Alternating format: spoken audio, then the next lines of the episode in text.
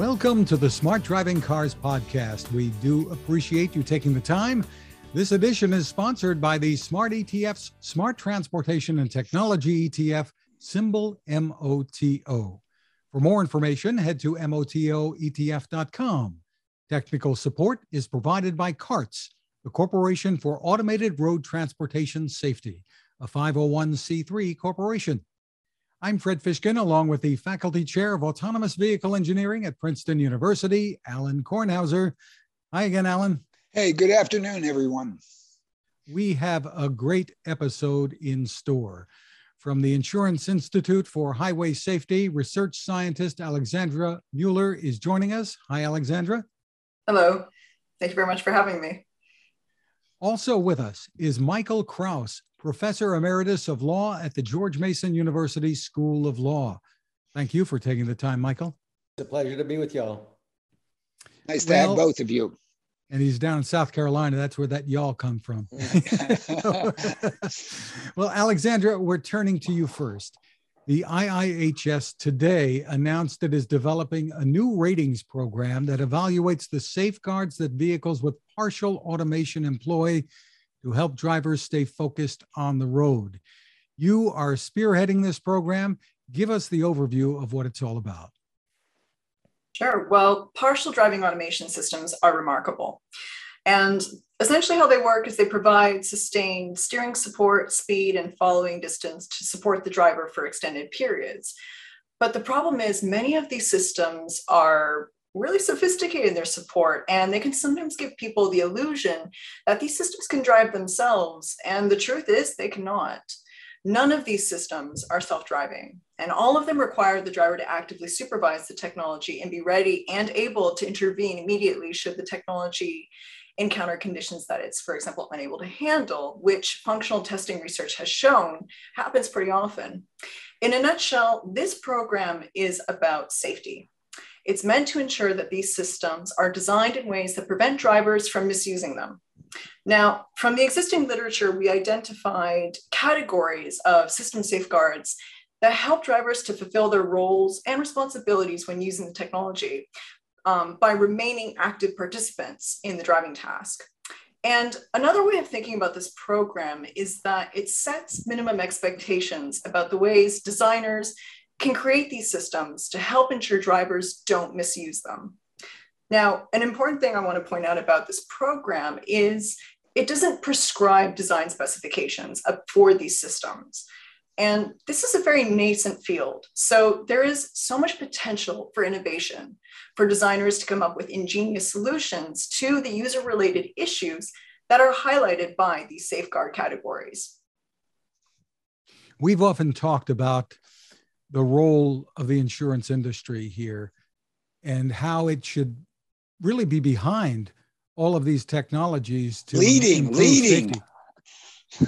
leading in fact not just behind but leading which is nice to see them lead. Go ahead fred. Well i was gonna i was gonna say that yeah yeah. what go can ahead. the maybe we'll industry... retape it here. Sorry fred. I always interrupt so we'll fix this up. Sorry. What what are your go thoughts about the role what are your thoughts about the role the insurance industry can play here in leading or being the, the chief proponent of this? Because it, obviously, in the insurance industry's interest to make these vehicles much safer, right? It's in everyone's interest to make these vehicles safer. And as you know, the insurance industry is not designing these systems. It's automakers that are designing these systems. And the Insurance Institute for Highway Safety has a longstanding history of evaluating vehicles, for example, with our crash worthiness programs and our uh, uh, auto brake, um, emergency braking uh, AEB programs. Um, and what this program represents is another opportunity to, again, help encourage safer designs. Um, and at the heart of this program, it's really about helping designers uh, to identify areas that really require safeguards to encourage people to use these systems safely. An important element uh, in all of this is that there is no safety case for partially automated systems. There are safety cases for crash avoidance features that are often equipped with vehicles that have partially automated systems, but the partially automated systems themselves don't have safety cases yet. We're still collecting data, we're still trying to understand the nature of this topic, but they don't, um, there is no safety case in the sense that these partially automated systems, having them in your vehicle make you safer overall. Um, so again, our role here is to help identify these safeguards around how to encourage proper system use. Um, and really, that's why we're here today, talking to you. The first set of ratings expected later this year. Uh, that's uh, correct. Safeguard, you're going to rate them as being good, acceptable, marginal, or poor. And you're pushing for safety technology that ensures the driver's eyes stay on the road. So tell us more about that. Well, not just eyes. The whole point about partially automated systems is that they're not self driving. They require the driver to be an active supervisor or even participant in the driving tasks. So, making sure that drivers are looking at the road is only the first step in a very complicated puzzle to keep the driver actively engaged in the driving task. So, for example, when it comes to elements that the system needs to monitor about the driver, it's not just about where the driver is looking, but it's also making sure that the driver's hands, for example, are available um, so that if the driver sees something, has to intervene for whatever reason, that the driver is in fact able to. Because what happens if the driver has a cup of coffee in one hand and a cell phone or sandwich in the other hand, sees that intervention is necessary, but they can't do anything?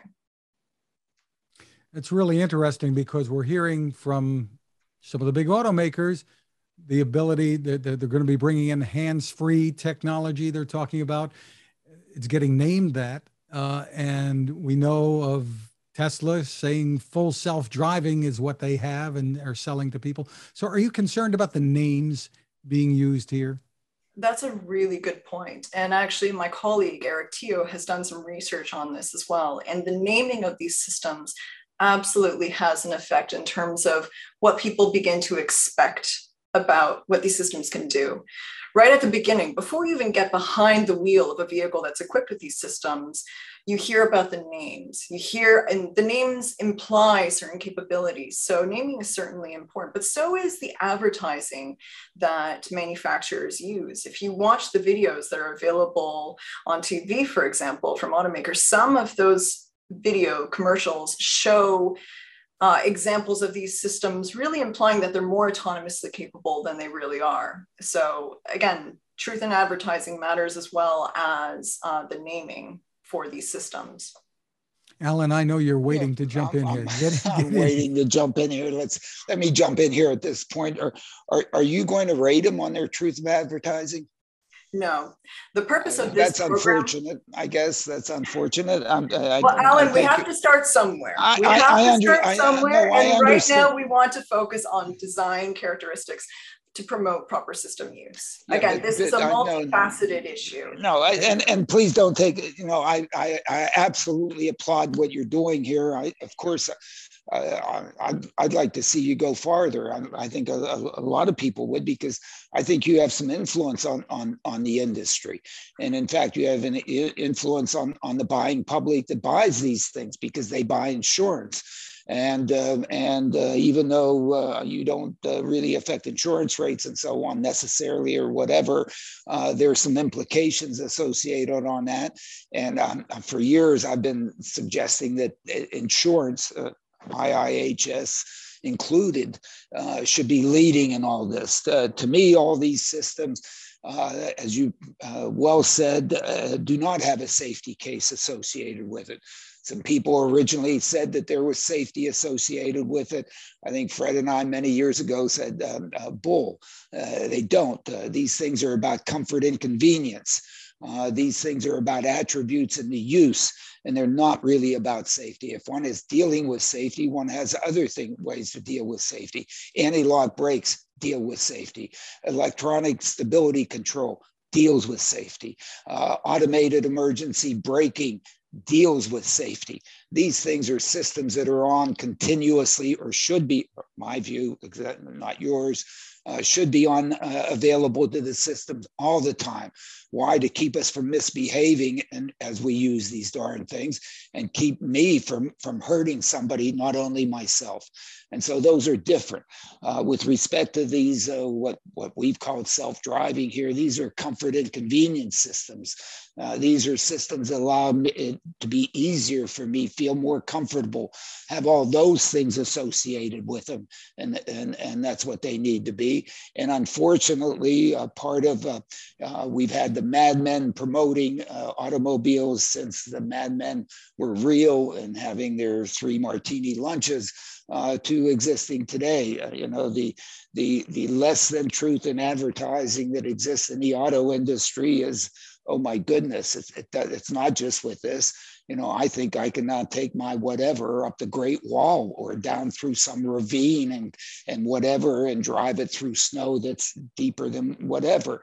And so, in some sense, um, yes, maybe it isn't the insurance industry that needs rate them on that, but somebody needs to be out there doing it.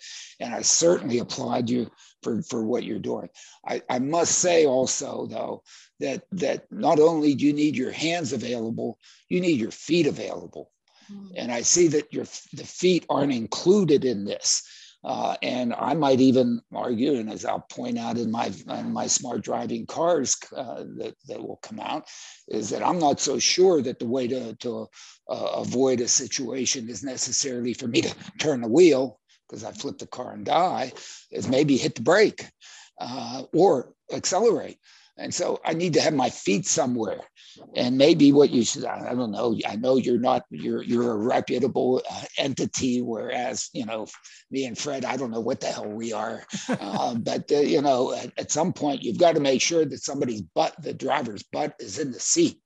And, and, and maybe need to say explicitly here, uh, all this sort of thoughts that have come out in the in, in previous years that you can hop in a back seat and sleep and so on with so-called level blah blah blah that the SAE who knows what is just like you know who knows what it's just like goofy.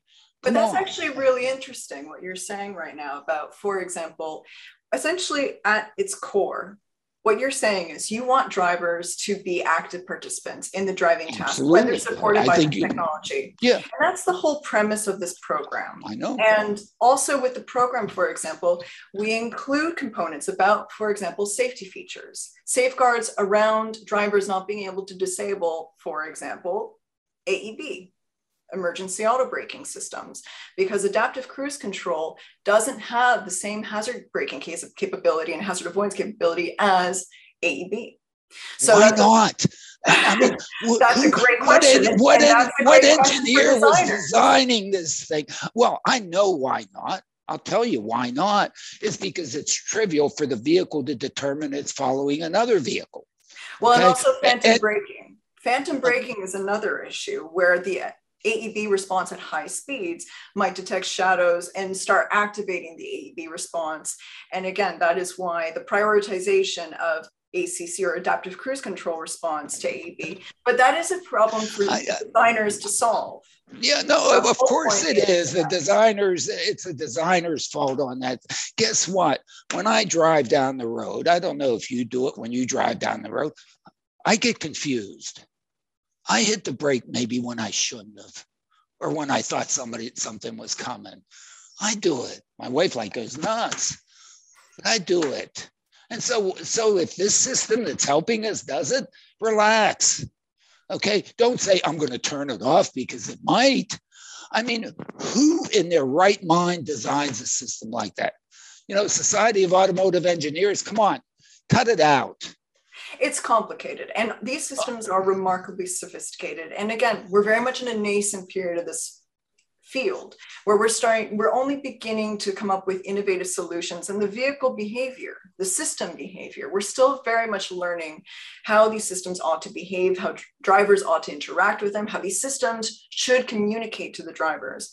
And it's actually to that point that i want to point out that this program this ratings program that we're developing is going to be iterative.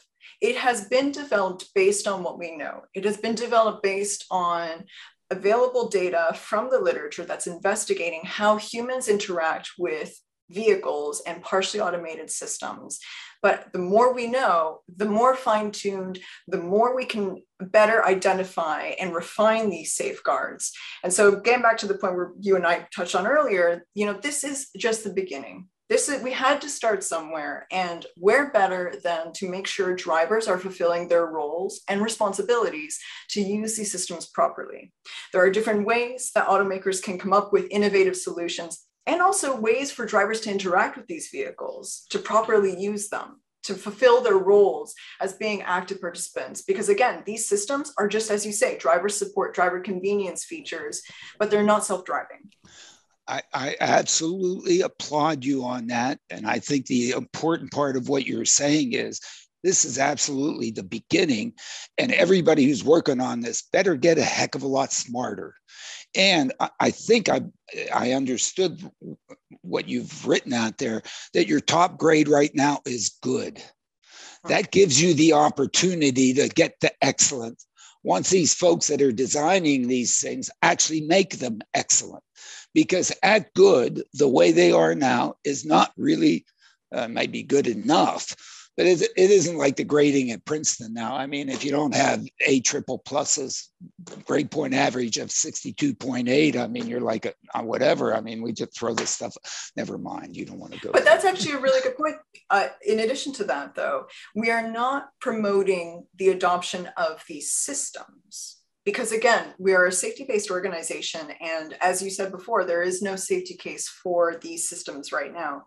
What we are saying is that if automakers are going to offer these systems, again, here are some minimum expectations around the safe use or proper use of these systems in terms of safeguard categories that we are highlighting in this program. So, there is a there is a sli- there is a slight safety case in here because if I'm more relaxed and I'm more comfortable in driving the vehicle, I think that one can show data that in fact I'm safer. Well, okay? we have yet to see those data. That's the problem. You can't. Well, yeah, because because Tesla hasn't released it to us so that we can actually. It. Tesla is not the doing. only automaker in this sphere. There are many no, automakers I, I know, that offer many they, level two systems, and we need more data. We need more transparency. We need more wide scale data showing how I people agree. are using these systems. I agree. And once we have those data, then we can start making cases for benefits, for neutral or disbenefits. But until we have those data, we are, it's, it's inappropriate to guess about whether these systems make you safer because they make you more relaxed. Look at the Yerkes Dodson curve, right? That famous curve that shows, you know, it's a bell shaped curve. And depending on where you are in terms of uh, cognitive arousal or stress, the better or worse your performance is. And performance peaks at optimal levels of, for example, cognitive arousal or, or stress and so on. So again, there is such thing as being underloaded, underloaded cognitively, being too relaxed fatigue. It's pretty clear that there's yeah, a, yeah. Now in the airline industry, it's all over the place. They talk about this with but respect to pilots that the so lessons Yeah, that I've learned in aviation necessarily apply to the automotive. Yeah, no, of course not. Nothing necessarily. Nothing necessarily applies to anything. So you know, let's not use the word necessarily. I, think Alexander is okay? clearly right Whatever. about this, Alan. I, there's clearly a trade-off at some level between convenience and safety. Sure. Just to give you trivial examples we would all be safer if we wore motorcycle full motorcycle helmets while driving our cars. We would be safer, but it would be much less convenient and comfortable. I drive a Mazda Miata with a six-speed manual. Let me tell you how many times I've ever had a coffee in my car while I'm driving. The answer is zero. I have to be active with both hands at the same time, otherwise the car won't drive. Automatic transmission is a huge convenience issue and it has allowed a lot of people to be distracted at the wheel. And a lot of people, frankly, who might not even have had the talent to drive under a manual transmission, they might not have gotten their license. They're now driving. So, I mean, I think we have to separate. Plus, let, let me say, in Alexander's defense, Consumer Reports already does um, a, a, a, pretty darn good job. I'm a subscriber, pretty darn good job of pointing out when there's false advertising or when there's puffery. I think IIHS should concentrate does, which I think it does really well. I think let let let others uh, talk about the puffery. But nevertheless, Maybe, it does yeah, warrant no. attention, and I think that is important. And regulation and mandate obviously have a really important place here, and we haven't seen that happen yet in this sphere. Um, but it nevertheless remains really important. And there is a general desire for guidance. Um, and the designers are asking for guidance, uh, consumer education, uh, consumer information programs. So this, you know, as we've been saying, this is a step forward. This is a step hopefully in the right direction, but it's one step in a very, very long journey. Absolutely agree. Absolutely agree. It's in the right direction. I don't think we have to we have to question that at all. Absolutely, it is. It is in the right direction. It's it's desperately needed. Whether or not uh, NHTSA should have done this or not done this, or New Jersey Department of Transportation or Motor Vehicle Commission or that of Princeton, New Jersey should have done it. Who knows? But look, as, as I think Fred and I have been arguing for a long time, it's it's very nice to see the insurance industry because yeah, you have skin in the game here, and you have a lot of skin in the game here, and uh, and absolutely it, it is to your advantage and wonderfully so. Um, but um, it's great to have you do, doing this. Well, and of course, the only go yeah, ahead. Go ahead, Alexandra. Well, I was going to say the only way we can keep moving forward is keep talking and sharing information. Sure. Absolutely. And across different areas, across different levels of expertise. Um, we need different insights, variable insights. We need different industries to be talking to each other because this, these are human issues, really, at its core. These yeah. are human issues in terms of how people use technology and how people interface with a, a vehicle, which is something that we often take for granted so again you know this is where these conversations are really valuable to start getting momentum moving. Look i mean not only is it your life that's at stake it's somebody it's people around you. I mean cut it out. Uh, well there, there, there's a case in point alan that uh, we're going to discuss in a minute yeah. that demonstrates perhaps the need here and we'll get to that in a second First, this is a good time to remind you about our sponsor, the Smart ETF's Smart Transportation and Technology ETF, symbol MOTO. To get more info, head to MOTOETF.com. On the website, check out the white paper. It's called The Smart Transportation Revolution. It's under the Insights and News tab.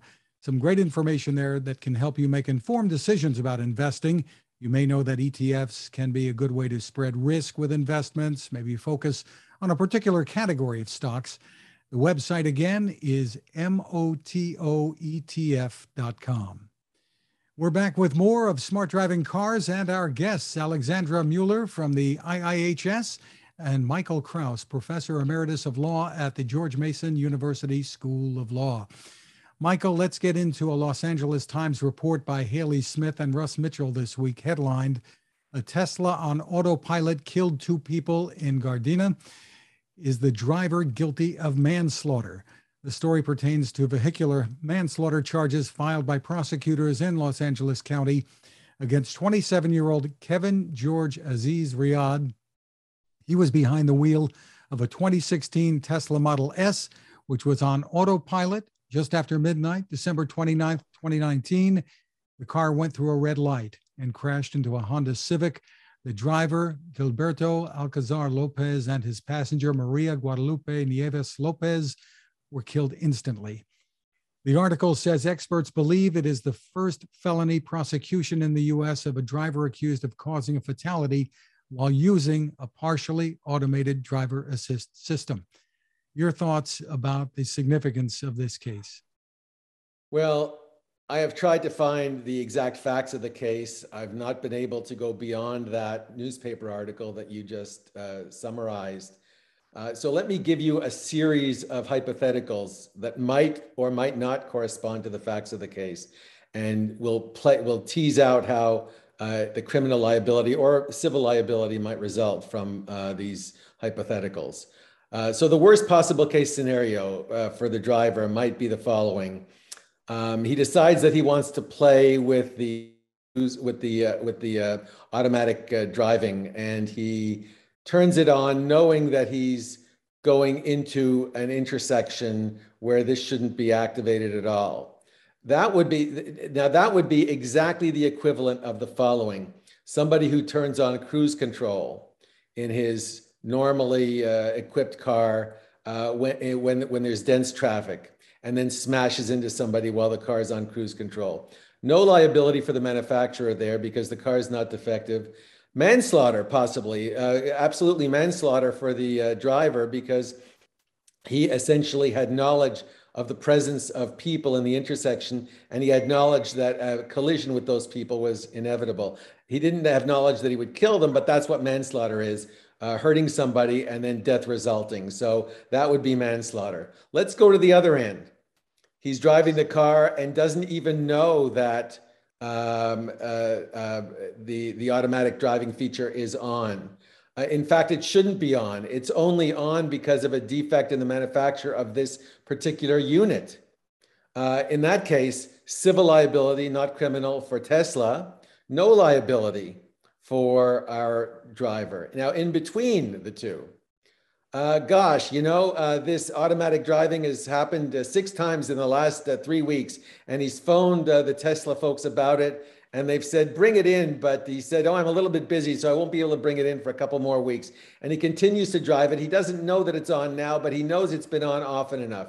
That's a case of negligence. That would be civil liability for the driver, but no criminal liability unless he knew or reasonably should have known that it was going to come on at that time. So there's a whole array of possible um, consequences for the driver here. And there are other possibilities I haven't even mentioned, but I've just given you three points on a continuum.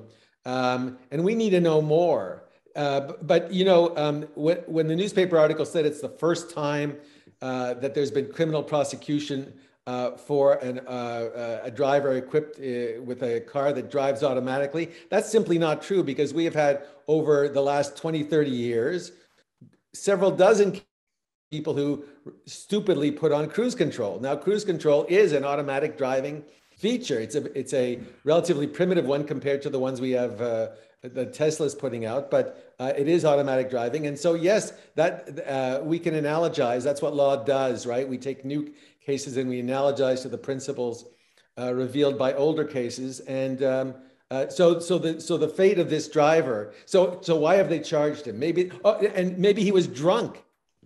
Maybe the negligence was uh, so egregious because he was drunk that he could, that he should have. Now that would be a case of involuntary manslaughter, uh, um, gross negligence leading to death. Uh, in most states is a case of involuntary manslaughter. Voluntary manslaughter would be him activating the automatic driving uh, just on a lark to see, uh, to, uh, for fun to see uh, whether there'd be an accident or not. That would be voluntary manslaughter. So there's a whole, and I suppose, of course, that if he saw somebody in the intersection, if he saw this poor couple in the Honda and decided that he wanted to, to see whether Honda could survive the uh, a head-on collision, uh, that would be murder. That would be second-degree murder. So um, you know, we we could we we could imagine a whole array of possibilities, and I just don't know which one applies here. Well, well Michael, uh, thank you so very much for that because I certainly learned a lot, which I, of course, like to learn stuff on these things. Um, I, I, call the cruise control that you um, that you were for, referring to as stupid cruise control, as opposed to intelligent cruise control. The cruise control that controls only the accelerator, not the accelerator and the brake. And and are, are you familiar with the case law on that as to roughly how many times I, I've never looked it up. I guess you know I could do a Google search or I could ask Alexa or somebody. Uh, are you are you could you yeah, maybe I mean, fill in the audience? I mean, I'm I'm I'm intrigued. Yes, vanishingly few. I mean, the, the problem for the police, of course, is typically they don't have a witness who was in the car who will testify that the accused deliberately put on cruise control just to see what would happen or put on cruise control at the wrong time. Uh, so what we have is the car was in cruise control and we have perhaps the driver saying, I didn't put it on cruise control. I don't know what happened. The car accelerated uh, unilaterally. The car accelerated without me even stepping on the gas. I have no idea what happened. And then uh, he and his lawyer going back against the uh, manufacturer of the vehicle for a design defect or a manufacturing defect. Um, so what you need for this to work is you need a passenger in the car willing to testify against the driver of the car. Usually the passenger in the car is a friend or a relative of the driver in the car. So you don't often get this happening. Um, and so there are vanishingly few cases, but as a matter of legal theory, it's yeah. not a complicated case. It's a straightforward right. case. Well, we right. don't we don't know about the data available, right? Because this is a yeah. Tesla.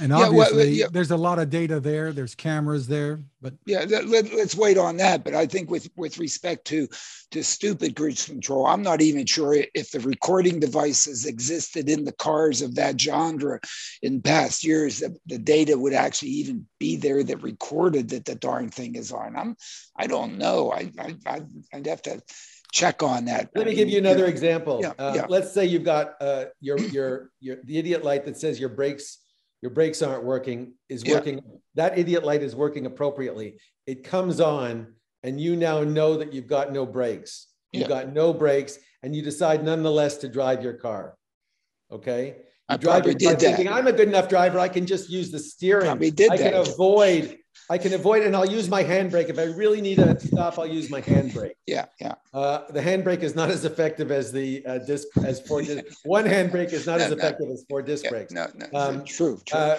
death results. Yeah. Easy case. Easy case for for uh, uh, uh, for involuntary manslaughter at the least. Okay, and and uh, do you know of prosecutions along those lines, or I don't know? I mean, again, this is all very interesting to me. I, I hope my our audience too, and Alexandra, I hope to you too. I oh, mean, I find this very interesting. So, Michael, I mean, you. I didn't know this. Thank you very, very know. much. Yeah. No, no, no. no thank good. you. Great. Go ahead. Yeah. yeah. No, it's wonderful. Yeah, I, I think. Yeah, we do have and I, I, in my classes i sort of discuss the antilock brake issues and and how that was litigated in its early form. Look i tried to push the brake to the floor and it would you know it, it just wouldn't go on. Uh, but in fact you know to me that, that automated system that automated system goes against my natural tendencies and that's why I think it's so ingenious about that automated system. It's anti what I'm trying to do. I am trying to push the sucker to the floor and it says, yo, Alan, hey, that's not the way to use brakes. I know how to do it better than you. I'm taking over and going to do it. And I think in the original, in the early part of, of that technology, there was a lot of litigation associated with the brakes didn't work well where the technology finally proved that hey it knew how to do it better than i knew how to do it and therefore survived those those um, you know uh, defect uh, sort of assertions by, by the driver. I think in a sense um, um, uh, uh, electronic stability control is the same genre. You know i go around a curve too fast and the darn electro, uh, uh, uh, the, the stability system says, "Hey, Alan, cool it. You don't know what you're doing here. I'm going to tap the brakes. I'm going to hit the do do do da da da da. I'm going to save your butt," and and basically yanks me out of that control. And to me, that was always the argument for the for the automated emergency braking systems, is that look, you don't know what you're doing. We're taking over. We're going to do crash avoidance as opposed to just crash mitigation where we absorb a little something and low energy and whatever to actually you know save your butt because you don't know what you're doing. Uh, comments given, michael given, i should say given the charge in the la case the fact that they they they, they, they place such a serious criminal charge on the driver one might suspect from that oh they must know something. Maybe they smelled liquor on his breath. Maybe he was you know, maybe he was, they, they, they figure he activated the automatic system uh, because of his drunken stupor. That's possible, but let me tell you, as a, and I, I'm a professor, of pro, I was a professor of products liability, I'm retired now, but a professor of products liability and of legal ethics. And yeah. it, in many jurisdictions, they always overcharge. Uh, it's not ethical, in my opinion, but they overcharge criminally to get them to plead down to uh, a lesser charge. So it, it's possible that it, it, my, my daughter is a federal prosecutor, and I can tell you she never does this. Uh, it's an ethical matter. It's an ethical matter, but, but, but you know, um, so, so, so, so they may have overcharged. and maybe uh, this is just going to be reckless driving, and maybe it's just going to be negligent driving, and maybe it's not going to be anything at all, and maybe they charged him just to make, maybe the DA just wants to make headlines across the country. One doesn't know.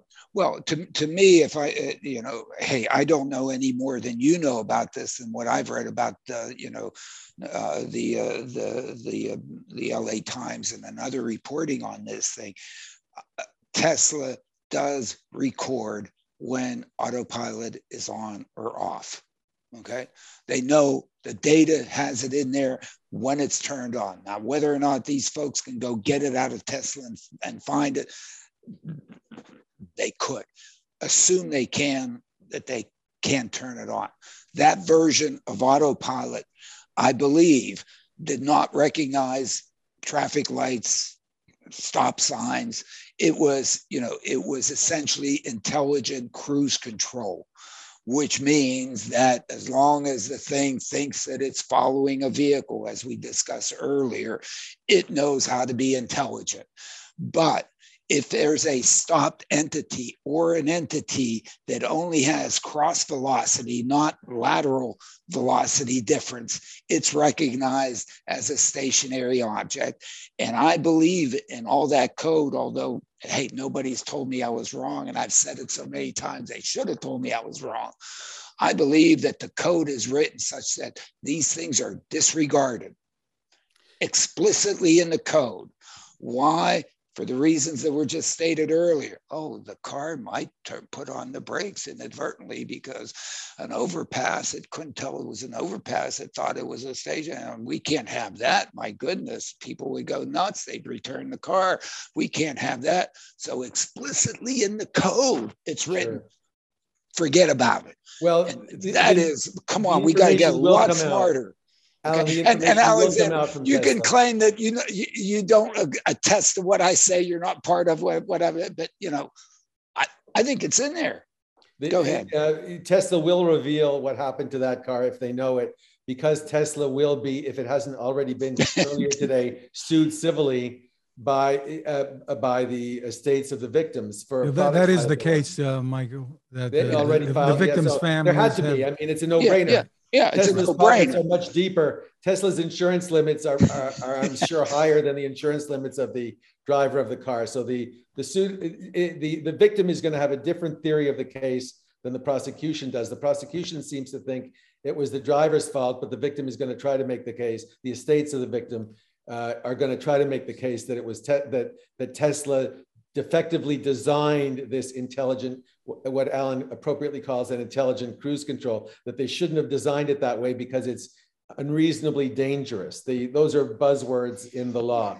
Well, might, might we learn more dangerous. from the civil suit? From the suit that's the then? civil suit. That'll be the civil suit, which is what interests you. Uh, that's what interests the decedents uh, states. That the criminal prosecution doesn't help the decedents in any way.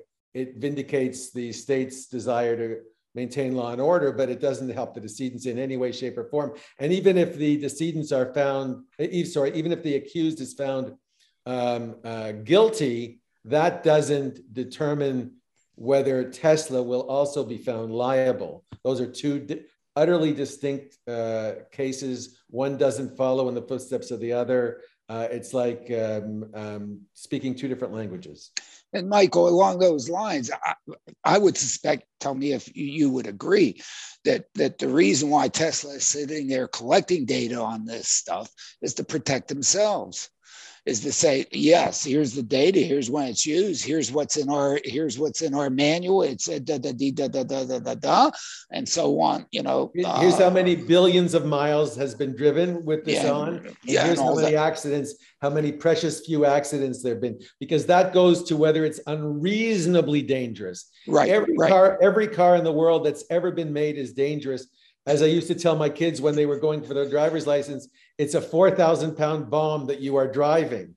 So yeah, every car is yeah. dangerous, but whether yeah. it's unreasonably dangerous will depend in, in no small part on how often and how uh, how how severe the how often injuries occur and how severe those injuries are. So that's certainly one reason. I'm sure another reason why te- Tesla is accumulating the data is for a continual improvement. So it'll it'll, sure. it'll be able sure. to know is is an improvement that we are contemplating worth the candle? Does the cost uh, is the cost uh, merited by uh, decreased accidents. So uh, several reasons, yeah.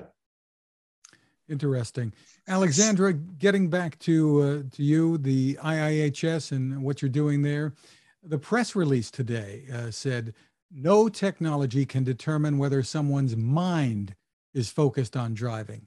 However, technology can monitor a person's gaze, head posture, hand position to ensure that they're consistent uh, with someone who is actively engaged in driving. Pretty important distinctions you're making there, right? Yes. And I mean, that again speaks to why we've created multiple categories. Um, they're all part of a complex puzzle, essentially. And the reason why we've created these multiple categories is that there is no one solution to dealing with these human issues related to proper system or improper system use. Um, the whole point of having categories for around what's monitored about the driver, how the system communicates to the driver, what happens when the driver is non-compliant to those communications, what does the system do, what countermeasures are available, but others other aspects as well. How do you encourage the driver to participate? And that we, um, one of the safeguard categories has to do with the concept of shared control. How do you have the driver in, be encouraged to participate so that they're not penalized whenever they want to provide an intervention or when they simply want to share uh, in the driving task itself, even though they're being supported by, and this speaks to Alan's point earlier about the system making the driving task easier, but not coming at a cost where the driver feels like they have to give up control. It's one or the other. Instead, what shared control does is it says it's not binary and that the driver should be participating. So again, proactive solutions in these safeguard categories, as well as um, highlighting the importance of limiting other types of automation capability in a partially automated system when it the functional capability of some of these systems for example with adaptive cruise control's auto resume capability. When the vehicle is following another vehicle, and let's say in a traffic jam situation, adaptive cruise control brings the vehicle to a stop. And from that stop, suddenly the lead vehicle begins to move again, and the adaptive cruise control automatically engages and resumes speed. There have to be limits on how it resumes and if it resumes at all. What happens if the driver is not looking ahead? What then? If the, uh, if the system just automatically resumes, and let's face it, in traffic jams, we see weird things happen. Sometimes pedestrians are in the road, for example, workers. Sometimes a vehicle wants to cut in, and sometimes the adaptive cruise control sensors don't respond to it the driver should be looking at the road before the adaptive cruise control auto resumes because if something goes wrong the driver is looking and can intervene if it's necessary, but also the concept of having it, for example, a timeout. These systems should not be able to auto resume indefinitely because the longer a vehicle is at a standstill, not supporting the driver, the more likely a driver is going to forget that the system's even on and available to auto resume at the moment. So again, imposing limits of the functional capabilities that are not unreasonable, that the driver is still encouraged to participate and still is communicated in the system design that the driver still has that responsibility of whatever the system does. Yeah, th- those are all very important because because in a sense, uh, you know, the, the, this is sort of a uh, again, I like to look at it as comfort and convenience helpers. While there are other systems that basically sit there and monitor you and, and decide when you're not performing well and says, move out of the way, we're taking over okay, which the two examples I always love to give is the antilock brakes and the electronic cruise control, uh, electronic stability control. You know, those are two systems. And to me, I think the, the automated emergency braking systems should be part of that. And in fact, the automated emergency braking system should be built into the intelligent cruise control, as opposed to saying intelligent cruise control, that works as long as there isn't a, sta- a stationary object ahead of me. I, I'm coming over a crest of a hill and there's a, a, a whole host of cars stopped behind a, a traffic light. I come over the head of the hill and that that is a stationary object. And these darn things with intelligent cruise control will plow into the tail end of them. That is, how can you design systems like that? Come on, cut it out. Or wait until it's 1.6 seconds before a collision and then all hell breaks loose. They tighten up, they make sure the engine doesn't uh, chop your legs off, da da dee, da da da. Why did you wait till 1.6 seconds? Slow down, relax. But also, that I mean, is... I, I hate, I mean, you know, they could be doing that right now. Well, the reason why, again, why we have so many different categories in this program is driver monitoring isn't enough. Yeah, right. Obviously, we're saying you, you should monitor multiple Absolutely. aspects of the driver because the more data you have converging on a signal, the more accurate and reliable that signal is going to be, right? Again, as Fred said before, these are monitoring what the driver's hands are doing, monitor where the driver is looking, posture, all this information they're proxy indicators of what is likely going on in the driver's head but we have no way of knowing what's actually going in the driver's mind. We have no way of knowing exactly what the driver is attending to. So driver monitoring is helpful for uh, for the system detecting if the driver is doing what is operationally required from the driver but it's not enough the system's methods of communication in response to what's being monitored about the driver. If the driver starts doing something that the that the system detects is inappropriate, the system has to respond immediately. But also, the system has to have countermeasures for if the driver does not respond to the system's communication.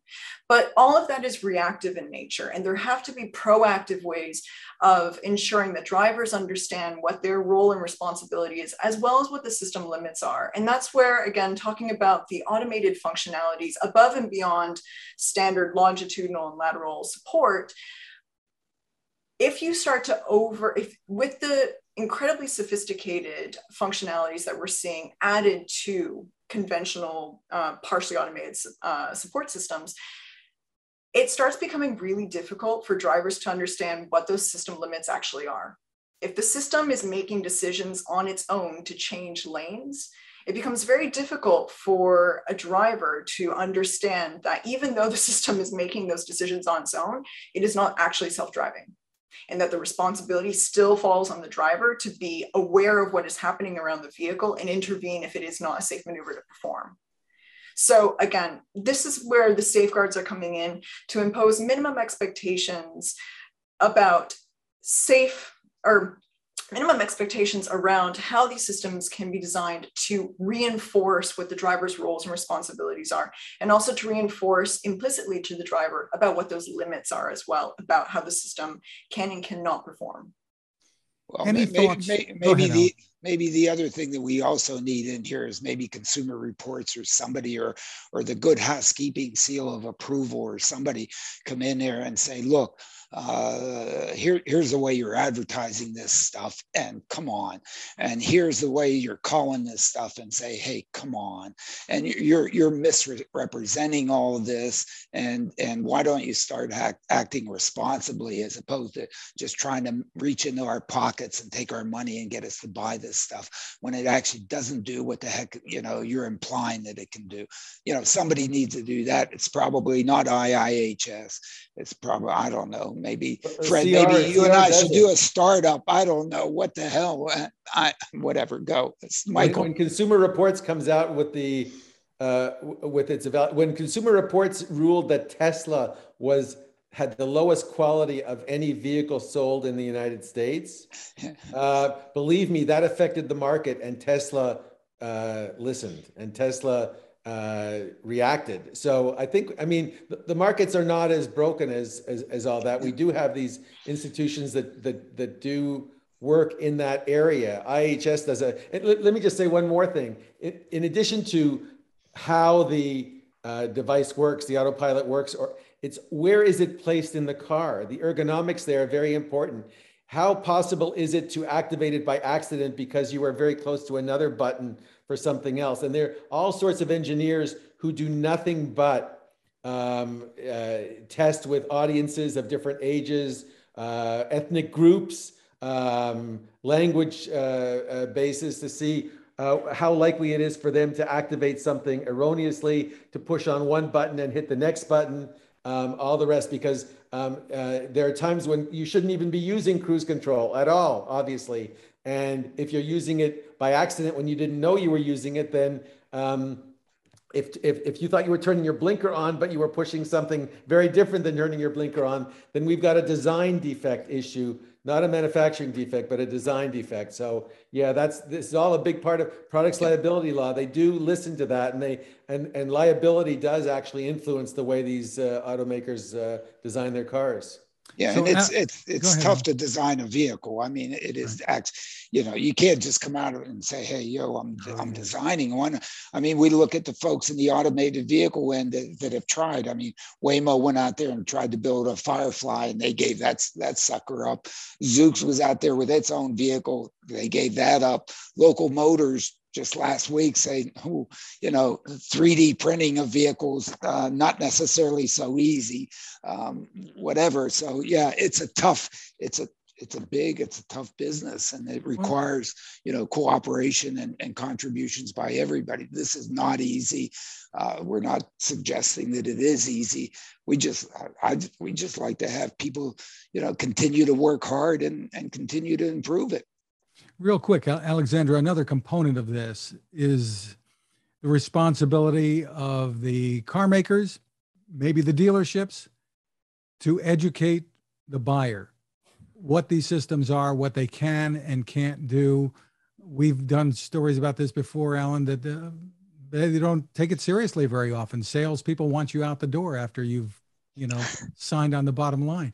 They're salespeople. So, I mean, well, but but tell us tell us what your thoughts are because these these systems are sophisticated.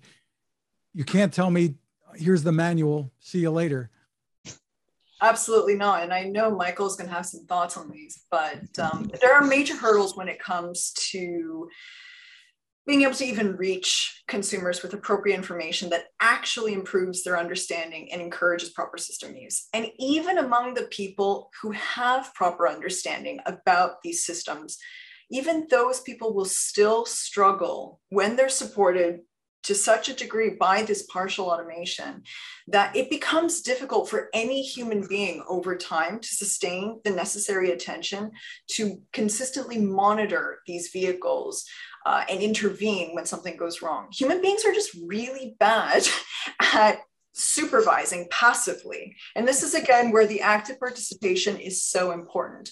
And another issue is that people often become complacent. Even when they know better, people still become complacent. And to your point about relying on dealership sales staff and so on, that's hugely challenging because sales team, first and foremost, have a very high turnover. Secondly, they also tend to not have the necessary information or means to, to educate their consumers. And also, another problem if you rely on education to be the mechanism of ensuring that people are using the technology correctly, there will always be people who will get behind the wheel of a vehicle that haven't had the training. What do you do about those people to make sure they don't put themselves and other people at risk? And the biggest issue on this topic of education and training is that no one really even knows how to educate and train consumers on vehicle technologies, especially partially automated technologies that vary so much between automakers in terms of activation sequences, methods of communication, uh, idiosyncratic system behavior, and driver requirements. And people themselves are so variable. They're so different in types of, in terms of the type and degree of information that they need to effectively understand what the system limits are and how to properly use these systems but that means that there's no one size that fits all in terms of training or education uh, in, or a solution that will work for everyone. Alexandra so, is so right about this. Uh, I just think of rental cars. Everybody mm-hmm. on this podcast yeah. has rented cars. You go up to it, you, you, you give them your driver's license and your credit card. They give you a key. You're not, I think if you went into the car and spent three hours reading the manual, uh, the folks uh, there waiting to for you to leave the parking lot would be a little bit upset. They expect and never mind that the manual the themselves are often uninterpretable. And these are car, and you've never driven necessarily a car of this make before. You don't know w- on which side the gas tank is, let alone where all the different uh, uh, where all the different uh, uh safety devices are. This is an incredible challenge, and uh, meeting that challenge is gonna is, is, an extremely hard thing to do. The very first car that I ever owned when I was uh, I think 17 years old was a Dodge Dart, and I remember when I bought it. The driver's manual, the owner's manual was 60 pages long. A neighbor just showed me the owner's manual for his brand new Volvo, 600 pages long. Uh, they don't even make it in print anymore. They give you a they give you a disc and they ask you to look at it on your computer because it won't fit in the glove compartment anymore.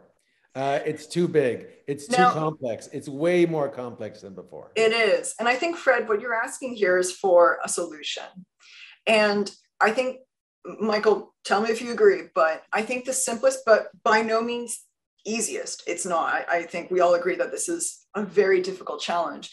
But the solution to this problem is to design these systems from the get go to be as intuitive and easy to use as possible, that have these built in safeguards that are created to minimize the possibility for misuse. In other words, make them foolproof.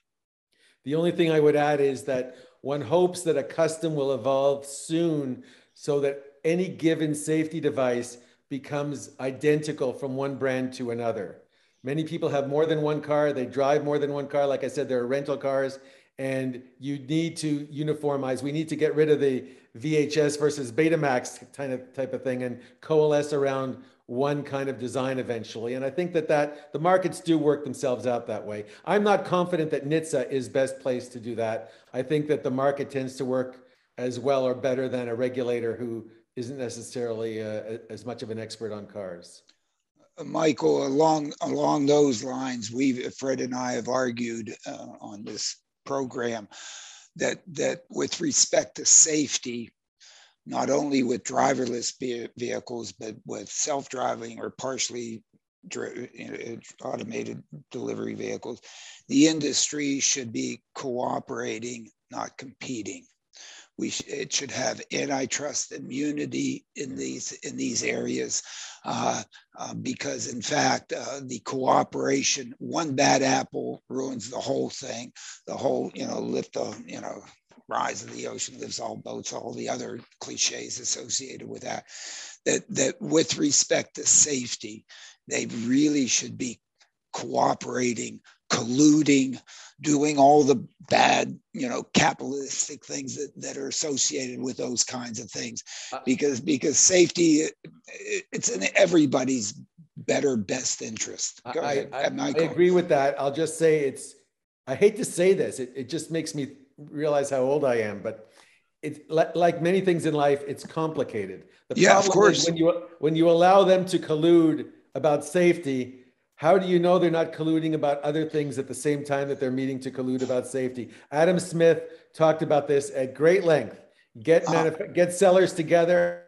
First thing they're going to try to do is limit. Eh, by the way, COVID has allowed coalescence and collusion about these certain yeah, about yeah, about, no, about these yeah. things too. So no. it, it's it's just I wish I had a magic wand solution, but it's complicated. It, it's enormous. It's enormously complicated, and and of course, one wants to one one wants to do all these things with respect to. Uh, to renting vehicles. Uh, I use Uber Lyft now. I'm never going to rent a car again in my life. Well, I'm the damn what the hell. And two, the last recently, I, I was in an airport. I did need to rent a car. They offered me an electric vehicle. I don't drive a Tesla. I don't drive an electric vehicle. I said, even though that's the cheapest one, and I'm the cheapest guy you ever saw, you know, I didn't take it because I said, holy hell, I just don't know how the hell to deal with it, how whatever. That's a, and I don't want to learn, not until I buy one or something like that. I mean, absolutely, the, the variabilities in these things, yes, um, it's nice to have some competition there and so on in the features. But again, when it comes to safety, boy, we, we really do have to find a way to cooperate. Um, anyway maybe that's being too goody two shoes about this and whatever. But um, well, Alan, there are other headlines in the Smart Driving Cars newsletter that we're not going to get to with this. We've got so much great discussion here. Yeah, we're no, just going to steer people to, to, to read the latest edition of Smart Driving Cars. More great content there.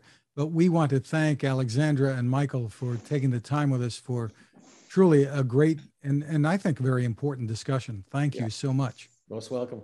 My Yeah, no, pleasure. really appreciate it. I mean, this, I, I learned a lot. So, so, uh, no, this has been very good. And- And thank you to, for all the efforts that both of you are making and certainly for what IIHS is doing in this, in this area. And, Yep. and, um, you know, work. absolutely, um, right on. Yep. Thank you all very much. Yep. Thank you to our sponsor, the Smart ETFs, Smart Transportation and Technology ETF. The ticker symbol for the ETF is MOTO. More information is available at motoetf.com. Technical support is provided by CARTS, the Corporation for Automated Road Transportation Safety, a 501c3 corporation. You can find us at smartdrivingcar.com, also on Anchor FM, Spotify, TuneIn, Apple, Google, you name it, wherever you get your podcasts from. Smart speakers can play us too. You can find my tech reports at techstination.com. I'm Fred Fishkin along with Alain Kornhauser. Thank you for listening or watching. Stay safe. Thank you.